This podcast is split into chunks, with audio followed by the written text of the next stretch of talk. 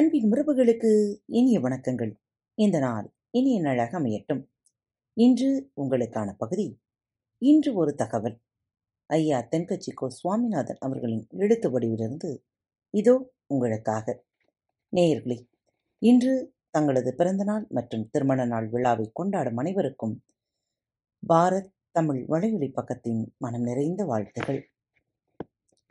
நிகழ்காலம் நம் கையில். ஒரு பெரிய மனோதத்துவ நிபுணர் ஒருவர் இருந்தார். கிட்டத்தட்ட மூவாயிரத்தி இரநூத்தி ஐம்பது பேரை அவர் சந்தித்தார். அவங்க கிட்ட எல்லாம் ஒரே ஒரு கேள்வியை கேட்டார். நீங்க எதுக்காக வாழறீங்க? இது அவர் கேட்ட கேள்வி. அதில் தொண்ணூத்தி ரெண்டு சதவீதம் பேர் ஒரே மாதிரியான பதிலைத்தான் சொல்லியிருக்காங்க. என்னவா இருக்கும் அது? நாளைக்கு நல்லபடியாக வாழறதுக்காக நம்பிக்கையோட இன்னைக்கு காலம் தள்ளிக்கிட்டு இருக்கோம் அப்படின்னு தான் அவங்க எல்லாரும் சொன்ன பதில். இந்த உலகத்தில் சந்தோஷமா வாழறவங்களை விட சந்தோஷமா வாழ போறோங்கிற நம்பிக்கையோட வாழ்ந்துகிட்டு இருக்கவங்க அதிகம் பேர்.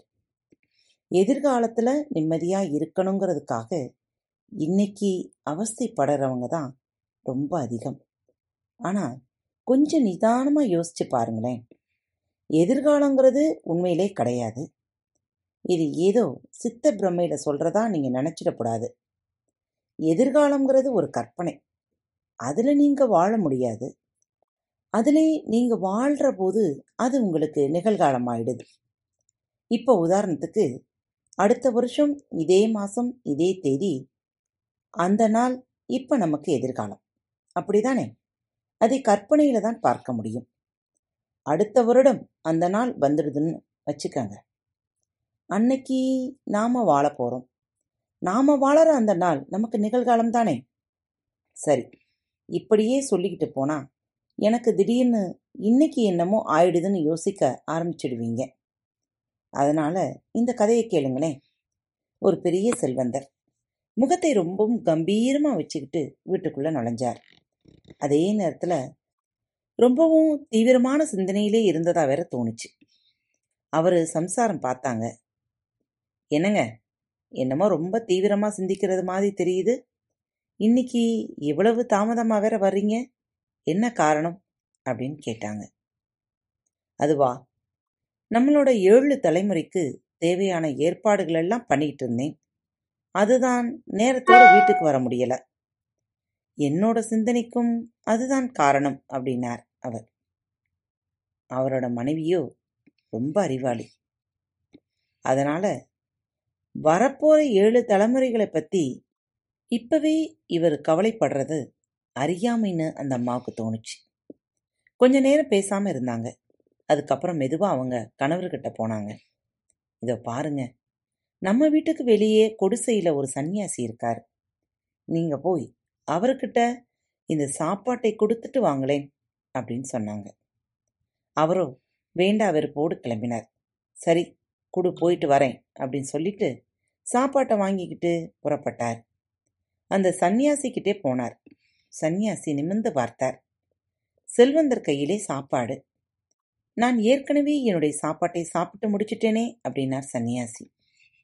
அப்படின்னா இதை சாயந்தர சாப்பாட்டுக்கு வச்சுக்கங்களேன் அப்படின்னார் செல்வந்தர்.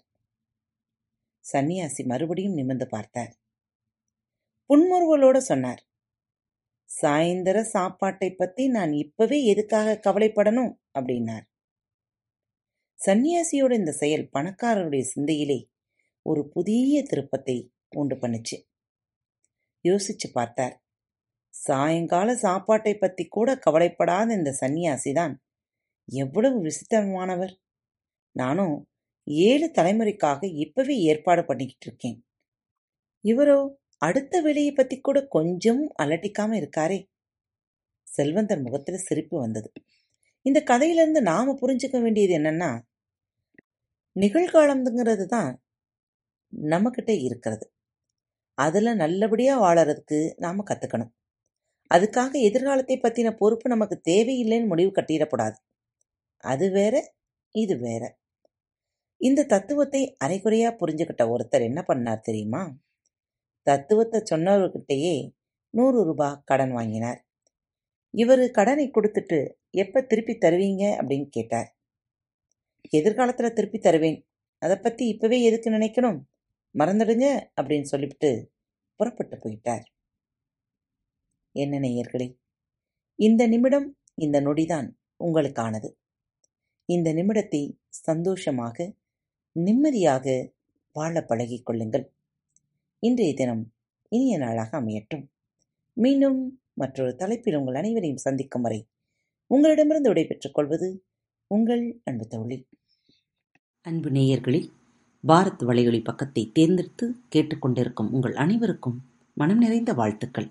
நன்றிகளும். பாரத் வலையொலி பக்கத்தின் நிகழ்ச்சிகள் உங்களுக்கு பிடித்திருந்தால் மறவாமல் லைக் ஷேர் மற்றும் சப்ஸ்கிரைப் செய்யுங்கள். நிகழ்ச்சிக்கான மதிப்பெண்களை ஸ்டார் உடவத்தில் மறவாமல் கொடுங்கள். நிகழ்ச்சி பற்றிய கருத்துக்கள் இருப்பின் கீழே குறிப்பிடப்பட்டுள்ள இமெயில் முகவரிக்கு அல்லது உங்களது மெசேஜ் பாக்ஸில் ரெக்கார்ட் செய்து தாராளமாக அனுப்புங்கள். உங்களது கருத்துக்கள் தான் இந்த நிகழ்ச்சியை மேலும் மேலும் வளர உதவி செய்கிறது. மறவாமல் எழுதி அனுப்புங்கள். இப்படிக்கு உங்கள் அன்பு தோழி.